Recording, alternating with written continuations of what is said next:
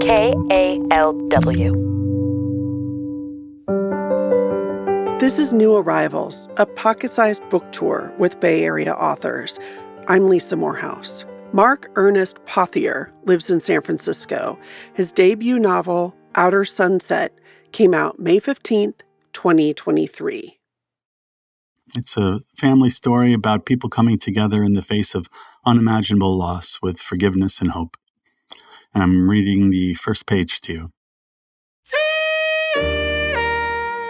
Three years ago, once it was clear our kids were gone for good, my wife packed the car with some clothes and things, told me she'd withdrawn half the savings, and after a farewell that I cannot recall verbatim, she left.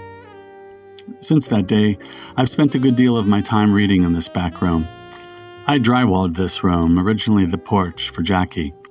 The house felt smaller when the kids were young, and one day she said we needed extra storage for earthquake supplies. There's no basement to speak of, as the entire neighborhood is built on dunes.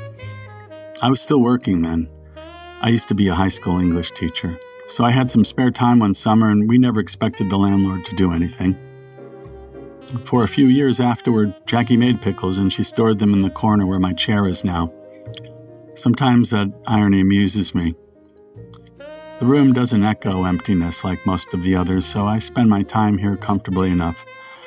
One thing can be said for aging and a certain amount of solitude it helps you accept what you are and are not. And one thing I'm not is a carpenter. That was Mark Ernest Pothier reading from Outer Sunset.